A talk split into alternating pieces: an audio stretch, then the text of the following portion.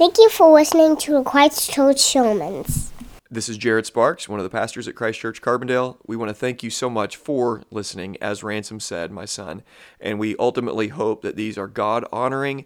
And because they are God honoring, we hope that they are also edifying and encouraging and, and challenging to you in the best sort of way. Thanks so much for listening. Lord Jesus, I need wisdom as I preach this passage, and I want to be as faithful as I can to this text. Uh, we came to this morning to hear not from me, or we, we came to hear from you, and we want to hear your word. We want to be changed by it. We want to think rightly about it, and so help me as I preach to just be faithful to what you have to say. And so I sit under the very authority of the word that I'm about to preach, and change me as I'm preaching. Help us to understand, help us to see what's there and be changed by it. Jesus, we want, to, we want to honor you through this passage and trust that you're going to give us the power to do it. Holy Spirit, lead us. It's in Jesus' name we pray. Amen. Romans chapter 7, verse 7 through 12. We are marching right along through the book of Romans. And if you'll turn your eyes to verse 7, we'll read these five verses. What shall we then say? That the law is sin? By no means. Yet, if it had not been for the law, I would not have known what, what sin is. For I would not have known what sin is, what it is to covet, if the law had not said, You shall not covet.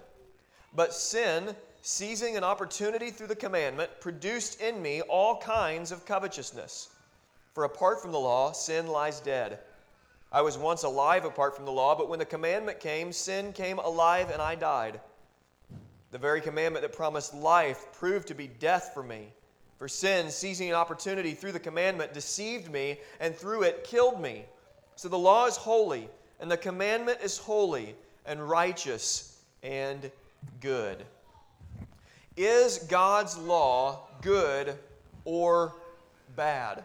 Last week we got into Romans chapter 7 and we started talking about what it looks like in sanctification when we pursue sanctification through the law. And all of chapter 7, on the tail end of talking about justification and union with Christ and now into sanctification, is showing the contrast. How, how do you grow? How does a Christian grow to more to being more and more like Christ. And is it through the law of God or is it through the grace of God? How do those things work itself out? And today the question comes up in light of last week and the passage leading up to these verses when Paul says that the law held us captive. And the question that kind of bubbles up when we think about the law holding us in captivity is the question, well, is the law bad? If the law holds me in captivity, that simply, it just sounds bad. If I'm a captive to something, it seems like then that that thing that's holding me captive is bad. So is the law sin? And then we have questions and knots to untie because, and I think the law in a lot of ways have, has gotten a bad rap because we love the grace of God, do we not? We love God's grace and we talk about God's grace and we sing about God's grace and we revel in God's grace.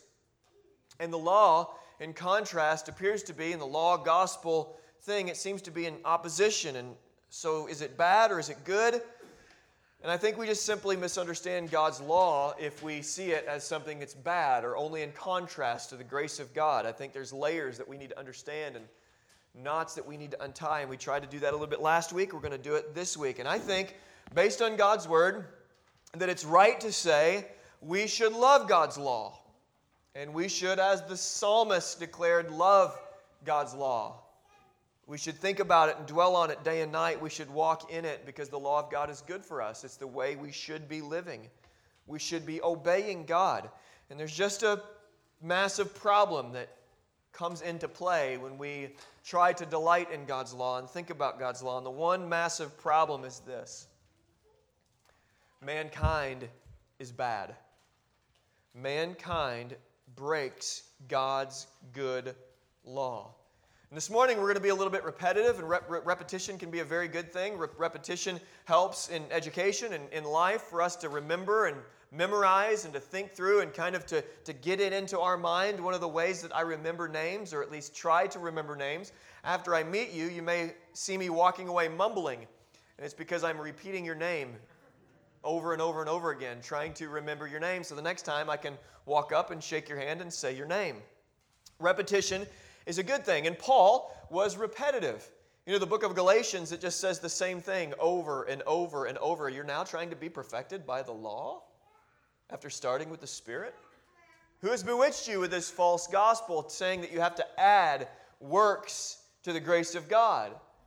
He's repetitive, and he's repetitive in the book of Romans as well. And so we're going to be repetitive this morning because through the inspiration of the Holy Spirit, Paul was repetitive. And so we want to be as repetitive as he is and just say there's some good reason for us to think about similar things day in and day out.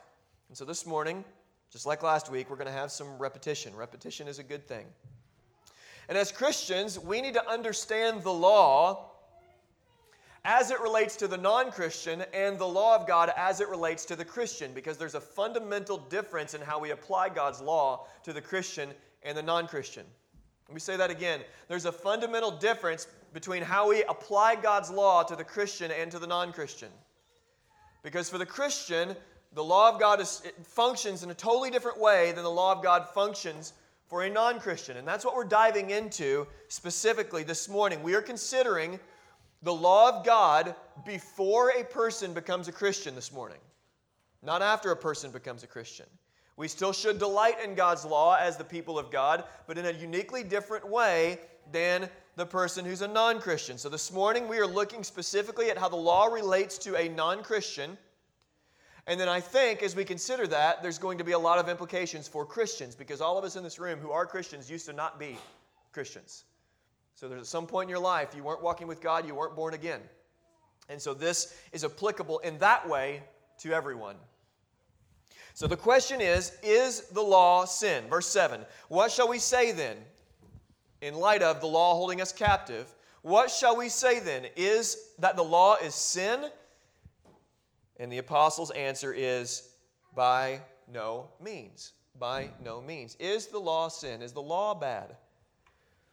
If the law traps people, as the movie Pilgrim's Progress so depicts, and I stated last week when, when Christian walks up to legality, and legality is there, that mountain of the law, the law of Moses stands there and it condemns Christian and it sends him running, it traps him.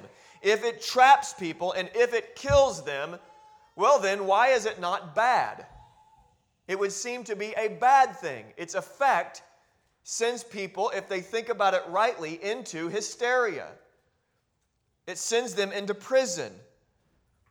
It traps them, it kills them. So, why is it not bad? And this is a natural question. I love when the Apostle Paul, through the inspiration of the Holy Spirit, just asks obvious questions.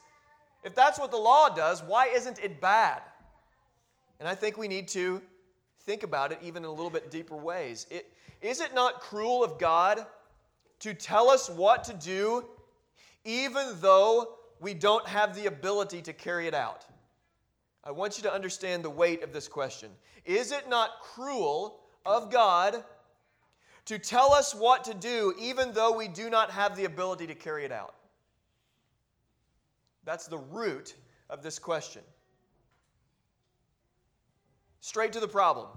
God's commandments, He commands us to do things that humans do not have the ability to do. And it's his prerogative to do so. He can command us to do something that we are morally unable to do. That's the rub with the law. The law of God comes to people who are fallen and in their sin, and people on their own strength and power cannot, cannot fulfill God's law. Doesn't that seem wrong? We are judged and held accountable for that which we cannot do. God gives us laws that we can't do and then judges us for failing to do them. And that's absolutely true. That's what the law of God is. It comes to us, and we are expected to obey it as human beings, and we do not have the ability to do it.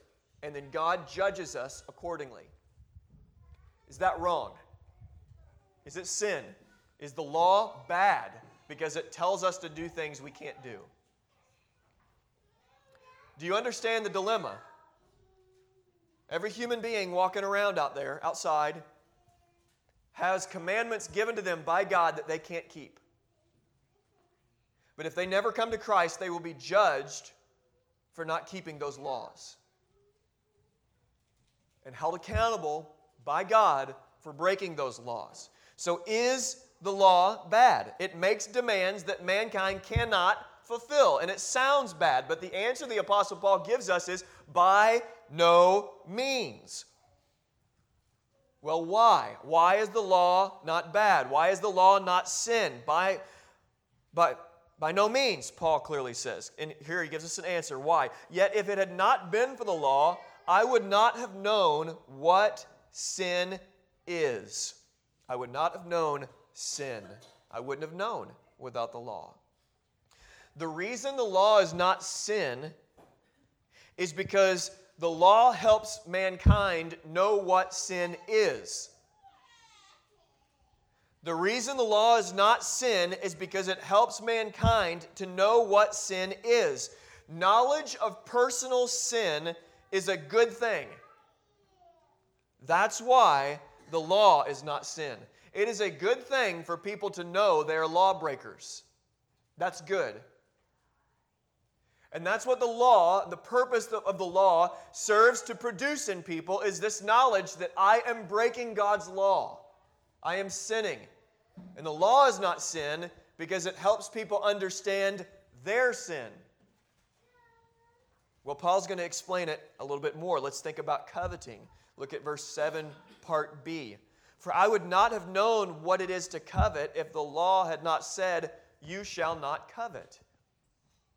I would have not known what coveting is. So one person could desire what another person has, and that person could dwell on the belongings or the possessions or the happiness or the wealth or the family of this other person as if it was their own. And as they're thinking about dwelling on wanting what somebody else has, not just the wealth, but possessions or health, family, all of these things that somebody else has, as soon as that person says, I want that, I want what they have, and when the law comes and says, You shall not do that, well, then I know I am in sin for desiring what the other person has. And if the law didn't come and said, You shouldn't do that, I wouldn't have known that that was sin. I would have thought that was just a natural desire. But as soon as God law, God's law comes and tells me, don't covet what somebody else has, I know I'm a lawbreaker. As soon as I hear it and know what it is, then I can look at my behavior and say, if Kale has something that I want, and I say, I want what Kale has, I want that. When I hear the law, I know I'm in sin. I am violating God's law. And Paul says, that's why the law is not sin. That's a good thing. It's a good thing when the law exposes a person's covetousness. And it's a good thing when the law exposes somebody's anger or lust or pride, whatever it may be. That is good. That's why the law is not sin, because it exposes sin within us. The law is doing its work when it comes to a person in sin. Now, verse 8, it goes deeper for us. But sin, seizing an opportunity through the commandment, produced in me all kinds of covetousness.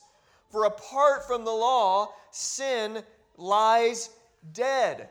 Now, here's how this works. Here's how it works. We think when the law comes, we can just straighten ourselves out. And what we think is not, knowledge of the law is lacking. And, and here's what happens at a nationalistic level, and law does matter. And God uses God, His law, the second purpose of the law is to restrain evil in the world. So God's law is good for non believers in the sense that it restrains evil. Civil law is a good thing. But when God's law comes, what happens is not people start getting in line, but people start sinning all the more. Rebellion begins to happen to God's law.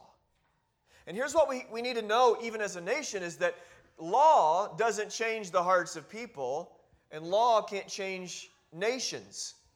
But law is still a good thing. But we cannot put our hope in it.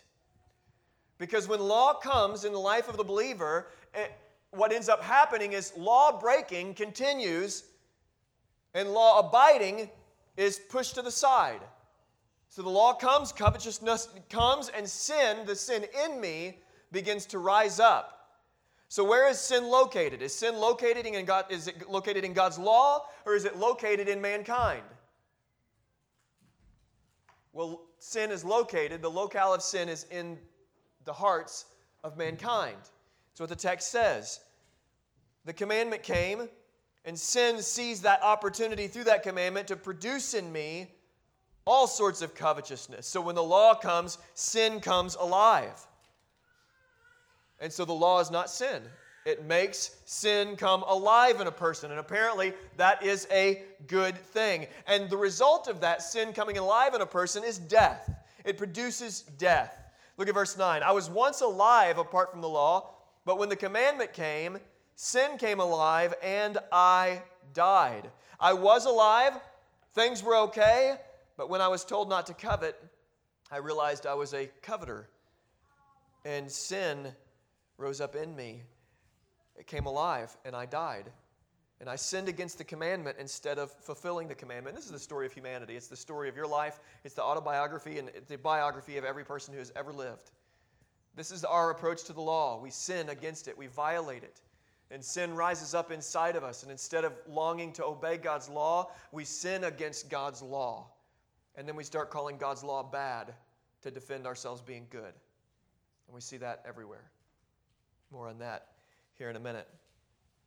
We're told about the law that it comes with this promise. You've heard from the garden forward, the covenant of works that was on display in Genesis chapter 2, where God gave Adam and Eve only one restriction. It was a garden of yes with one no. You can, you can, you can, you can, you can, you can, you can, you can, you can to the billionth degree, and then one no. You can't eat of the tree of the knowledge of good and evil. And if you do, the day of it you, you eat, you shall surely die. This covenant of works. And what happens is Adam took the fruit, Eve took the fruit, Adam, who was right there with her, and they ate and they sinned against God. But the promise of God's law, even in the garden, is death will only come if you violate the law. We're told that the Lord God commanded the man, saying, you, shall, you, you may surely eat of every tree of the garden, but of the tree of the knowledge of good and evil you shall not eat, for in the day that you eat of it, it will surely die. And then in Leviticus 18:5, you shall keep all of my statutes and rules. If a person does them, he shall live by them. And this text in Romans picks up on this. Look, look, at verse, look at verse 10. The very commandment that promised life, promised life, proved to be death to me. The promise that comes with the law is if you do this, you'll live. If you don't violate God's law, you'll live. And in the garden, Adam had the ability to obey or disobey. And if he obeyed, life would have remained. If he sinned, death would come. And then, because of his sin and death coming upon all humanity and everybody, 100 of 100 people will die. 9 billion or 7.2 billion of 7.2 billion that are living on this earth right now will die because of sin. Moral inability came to humanity, and mankind became unable to obey God. Born in sin, and yet the law of God still comes to those who are morally unable to fulfill that law. And sinners are told, if you obey God's law, you will live. But there's this massive, massive problem that's in front of us. It's a commandment that promised life, but it proved to be death for me. And it wasn't just for Paul. The commandment, do this and live, kills everyone, slays everybody. The commandment exposed Paul for who he was and what he was, and exposes everyone for who they are and what they are. It wasn't a problem with God's law, it was a problem with mankind. We're getting to the heart of the matter of the law. That's the point of the law. It exposes but what was this deep and significant heart level problem? Again, look at verse 11. For sin, seizing an opportunity through the commandment, deceived me, and through it killed me. The sin in me, through it, killed me. The problem was sin in mankind. The problem was Paul. The problem was you. The problem is the world. Sin in the world. That's the problem. And the law comes, and the reason the law isn't sin is because it exposes sinners. And this is what our culture despises. This is what our world despises right now. To be fair, there isn't an era or generation that loved this. Every generation hates God's law apart from Christ. But our culture right now believes the lie that humans are generally good. The goodness of humanity is the air we breathe. That's the starting point when we look at our world. And it's not just the lost who believe that, it's many in the Christian faith, unfortunately, that propagate the same lie. The goodness of humanity is the air we breathe. You're great. You're awesome. You be you. Do your thing. If you could just see your potential, your life would be absolutely transformed. If you could just see how amazing you really are. And if you would gather people around you who would also fan into flame the awesomeness, awesomeness within. The air we breathe is not to let anyone make me feel bad about anything, about myself in particular. Don't let anybody do that. And Christians coming along and accommodating the culture, culture air we're breathing, we begin to come up with a gospel that makes sense to that kind of worldview, the goodness of humanity. And so the gospel, the so called gospel, and it's subtle, but the gospel we bring to a world that's obsessed with the self and obsessed with the goodness of humanity is a gospel like this God loves you, and you are amazing. And He desperately wants a relationship with you. He wants you to come to Him. He's crazy about you. His heart is broken over you. Won't you just please come? You are amazing. And He loves you so much. And many people call that message that's so subtle and has some true things in it, they call that evangelism. God loves you and has an amazing plan for your life. Come to Him. That is not a gospel message. That is not evangelism. To go to somebody and say, God loves you, it just affirms what, what they already love about themselves. Why wouldn't He? I love me. And everybody loves me. And the only people I around in my life are the non toxic people who will come around and just love me and affirm me also. I've gotten rid of every toxic person on my list, no matter who it was. Of course, I love me and I want an awesome life for myself, so of course, that's a great, yeah. We live in an era where anything that violates the self or makes me feel bad is to be run away from. And it's looked at as if it is sin, if it is, as if it is wrong. A gospel without law, however, is no gospel at all. A gospel without the law is no gospel at all. There is no good news without the bad news. It simply doesn't exist. If people think they are awesome, they need to hear God's law that tells them that they are sinners. And we cannot preach a gospel without the law. And friends, a group of people that love God's grace, we love God's grace because by the grace of God, we've seen His law. And if we withhold personal pain from people, we withhold the very gospel from people. And we have to become, as the people of God, people who know God's law and know how to apply it to the non believer. For them to see, yes, and we want them to feel bad about themselves. We want them to feel guilt. We want them to feel pain and remorse from the life that they're living. We want that. And our world hates that. But we want people to walk with sorrow with their head down. And we want them to stare at legality, that mountain in front of them, God's law. We want them to look at it and say, that is impossible. I can't do that. I have sinned against every one of those. And I look at that and I say, man, I'm condemned. We want people to feel condemned. Because apart from Christ, they are. And we cannot give them a message and call it evangelism to say, God loves you and has an amazing plan for your life. Come and follow him. There's no good news in that. That's actually a damning message because there's no law in it. Why did you come to Christ? Well, because I wanted my life to be better. Really? Well, then you didn't come to Christ. If you didn't come to Christ to get your sins forgiven and to repent of those sins, then most likely you, you didn't come to Christ at all. We don't come to Christ for our life to get better. We come to Christ because the law has done its work and exposed us as sinners. I'm needy. I have violated God's law. Have you ever heard a testimony of somebody whose, whose testimony is actually that? The actual real gospel testimony? Where you knew, there, it, it came to me and I heard God's law and I was so convicted by it because I knew that I was an enemy of God. And testimonies like that are so amazing. It's just amazing. And friends, that's what our people, if we withhold that from them, we withhold the good news from them.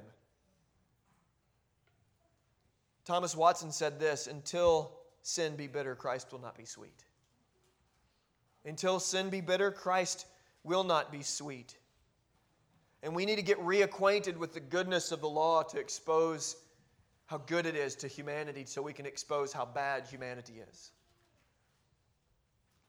Because the doctrine of the goodness of humanity is the number one doctrine in hell. Yes, people there are full of the mantra we're good, God's bad. God's law is bad. I'm good. I'm good. I shouldn't be here. And we say, well, God's law will make people feel bad. Exactly. Exactly. We want people to feel bad. Why? Why? Because we want to say, now look at Jesus. Now look how kind Jesus is. For if sin seizes an opportunity through the commandment and deceived me, and through it killed me, there comes a point with God's law as it does its work, as the Holy Spirit is opening our eyes to the law of God, as we see it and we say, Now look to Jesus, as we stand and see that mountain before me and say, I can't, I can't, I can't. And we say, Look to Christ, He did, He did, He did for you. And He obeyed that law. He kept the commandments. And by his life, we get to live. He did it. And he went to the cross for lawbreakers who looked at the law and knew, I, I did it all. I, I sinned against God. I violated God's law. And Jesus was counted as that lawbreaker on your behalf. And until sin be bitter, that message can't be sweet. It can't. If you don't know the weight of sin, the grace of God will never be that big of a deal to people. And why in this world the gospel message is not impactful at all is because people think they're good. Jesus should die for me. Jesus should die for me. I'm worth it. Jesus should die for me and have an amazing plan for my life because I sure as heck do. Surely God's better than me. Don't you think His plans are better for me than mine? It's not amazing to people at all, shouldn't be, to hear that God loves them. They already love themselves. What's amazing to people is when they hear that they deserve nothing from God and they've violated His law and sinned against Him and deserve nothing from Him, and then to hear, but He loves you. And He draws near to sinners. He came to seek and save that which is lost, not to those who beat their chest and say, I'm found, I'm good. This is why the law is not sin because it drives people to Jesus. And for us to preach the whole gospel means to come with people with the law and say, now look to Christ. I want to plead with you to look to Christ. And in Christ, in Christ alone, can you have your sins forgiven? And in Christ, in Christ alone, can you be counted as a law keeper? And Christ, in Christ alone, is your only, only hope. That is why the law is good. Look at verse 12. So, in light of that, the law doing its work, so the law is holy and the commandment is holy and righteous and good. Why is the commandment holy, righteous, and good? Because it exposes us as not being. It exposes us and drives us to Christ. It exposes, guys, there is great freedom in being able to say for a non believer, agreeing with God to be able to say, I am a sinner and I need grace. I don't have to be a poser anymore. I don't have to act like I'm better than I am. I don't have to clean myself up. I can claim what the Bible says about me. I am in the gutter and deserve nothing from God. I don't have to be a poser anymore. And in that moment, Jesus, He comes. Isn't it amazing that Jesus is attracted to those in the gutter? That He comes to those who are at their worst? Brother, sister, welcome home. And friends, maybe we never thought about that. Maybe we came to Christ because, well, God will make, He, he loves me and, and has an amazing plan for my life. And maybe He saved you through that message miraculously. And maybe this morning, for the first time, you're considering again the goodness of the law of God that came to you and slayed you and killed you. And through Christ, you've been brought to life. And you just stand in awe. God, thank you. Maybe that's you. If you're a non Christian in, in, in, this room, I, I want you to feel condemnation. And I want you to feel the weight of being outside of Christ. And if you're judged by God right now, He's angry with you. And He's angry at your sin. But here's what's amazing about God He's not only angry with you, He loves you. And He has you here this morning to hear of His tender love towards you and His strong love towards you. And the very words that are coming out of my mouth is don't stay condemned. Repent of your sins. Agree with God that you've broke His law. Let the law slay you. Don't be a poser anymore. Don't be a faker anymore. Don't be just like everybody else running around in this world. You know the, the most punk rock radical thing you can do anymore, as I heard somebody on the internet say, is actually believe the Bible and obey God. It's like the most rebellious thing you can do in our society. It's actually like have kids, raise a family, and be a decent, godly man and woman, and love your neighbor and work hard. Like the worst rebel you could find in our country these days. So don't be cool or run with the cool. Actually, that is cool. Be cool and trust in Jesus. My goodness. You're hearing me say this. Don't stay condemned. Look to Christ. Let the law do its work in you and trust God. I have sinned against you. I believe in you. I want to I want to be saved. Forgive my sins. And He will. He will. The commandment is holy and righteous and good. It's good for sinners to be exposed that they may be saved. And of course, there's always going to be people who come along and say, when you share this message with them, No, I'm good. God's restrictions are bad. God doesn't know about the evolving sexual ethic. God's law is bad. And there'll be people who say that. It's all over the place. But we don't accommodate and say, well, yeah, you're right. If that offends you, I don't want you to feel bad. God loves you and has a wonderful plan for your life. Come to Him.